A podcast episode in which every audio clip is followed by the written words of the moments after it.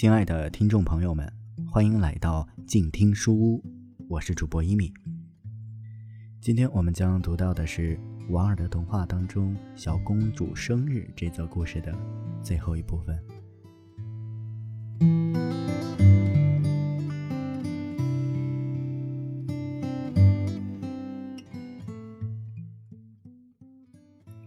上期我们说到，小矮人在镜子里看到了自己真正的模样，他正是那个怪物。所有的小孩嘲笑的也是他。那位他原以为爱他的小公主，他也只不过是在嘲笑他的丑态，拿他的拐腿寻开心罢了。他们为什么要把他带出树林？林子里没有镜子告诉他。他是多么的丑陋！为什么他的父亲不杀死他，却要出卖他的丑相呢？热泪从他的脸颊上滚滚而下。他把白玫瑰扯了个粉碎，那个趴在地上的怪物也照着他的样子做了，还把花瓣撒在空中。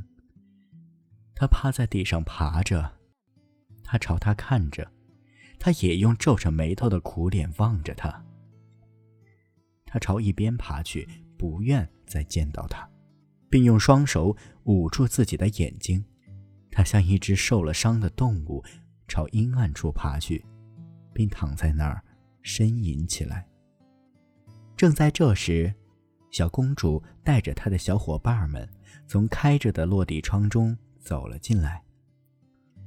当他们看见丑陋的小矮人躺在地上，用紧握的拳头敲打地板的时候，他们忍不住为他那极其滑稽夸张的举动哈哈大笑起来，并围着他观赏起来。他的舞蹈很有趣，小公主说，而他的表演更加滑稽。的确，他差不多是跟木偶人一样的好，只是还不够自然而已。说完，他扇起了大扇子，高兴地拍手叫好。可是小矮人再也没有抬起头来，他的哭泣声越来越弱了。突然间，他发出了一声奇怪的喘息，并在身上抓了起来，然后他又倒了下去，一动不动的倒了下去。这可真精彩，小公主说。又过了一阵子，不过现在你必须为我跳舞了。可是小矮人却一声未答。小公主跺了跺脚，叫起了她的叔父。她的叔父此时正和宫廷大臣一起在阳台上散步，读着刚从墨西哥送来的公文。宗教裁判所。最近在墨西哥成立了。我的这个有趣的小矮人生气了。小公主大声嚷道：“你一定要把他叫醒，叫他为我跳舞。”他们两人相互笑了笑，慢慢的走了进来。唐彼得罗弯下腰去，用他那绣花的手套打着小矮人的脸，说道。你必须得跳舞，小怪物！你一定得跳。西班牙以及西印度群岛的小公主要开心快乐才对。可是小矮人却一动也不动。应该叫个执鞭人来打他一顿。唐彼得罗愤愤地说。接着他又回到阳台上去了。不过宫廷大臣却是一副庄重的表情。他跪在小矮人的身旁，把手按在小矮人的胸口上。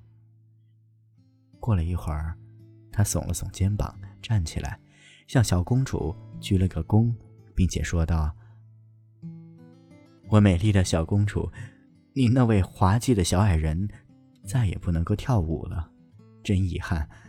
他长得这么丑，一定会使国王不开心的。可是。”可是他为什么不能跳舞了呢？小公主笑着问道。“因为他的心碎了。”宫廷大臣说。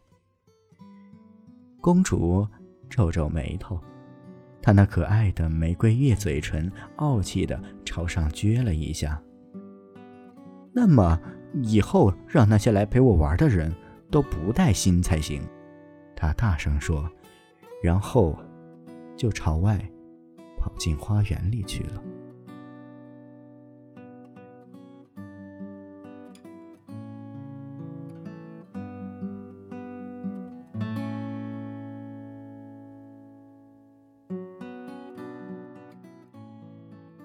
陪小公主玩的人，要不带心才行。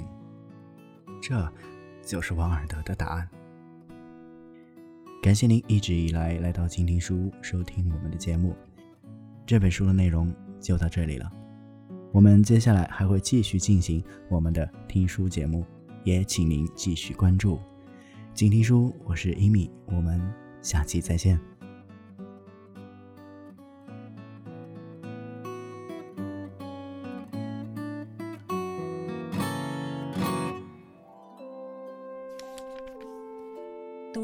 是我们了解世界的方法，也是我们每天最好的娱乐。每读一本书，都是一次修行。静听书屋，陪你在每一段向往阅读的路上。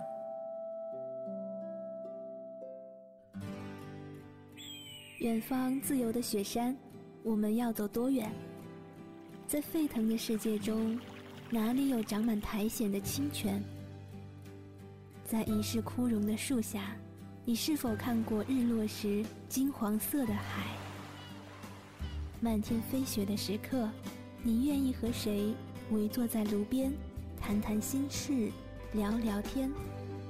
公众账号搜索“静听有声工作室”，很期待在那里和你相遇。